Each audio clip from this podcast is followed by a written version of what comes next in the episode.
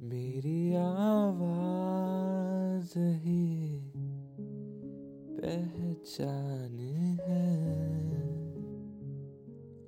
नमस्कार दोस्तों, लता जी, हमारे लिए एक बहुत ही बड़ी इंस्पिरेशन है। उन्हें कौन नहीं जानता? उन्होंने बॉलीवुड इंडस्ट्री को अपने सत्तर से भी अधिक साल दिए हैं। लता जी अपने भाई बहनों में सबसे बड़ी थी। उनका जन्म 28 सितंबर उन्नीस सौ उनतीस को इंदौर में हुआ था।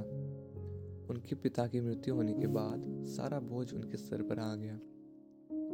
लता जी उस समय सिर्फ़ तेरह साल की ही थी, परंतु उन्होंने हार नहीं मानी। उन्होंने खूब मेहनत की।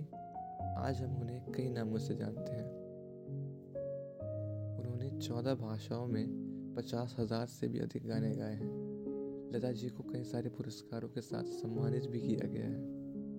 वाकई में लता जी एक महात्मा थी, जो आज भी हमारे सैकड़ों हिंदुस्तानियों के दिलों में बसी हुई है।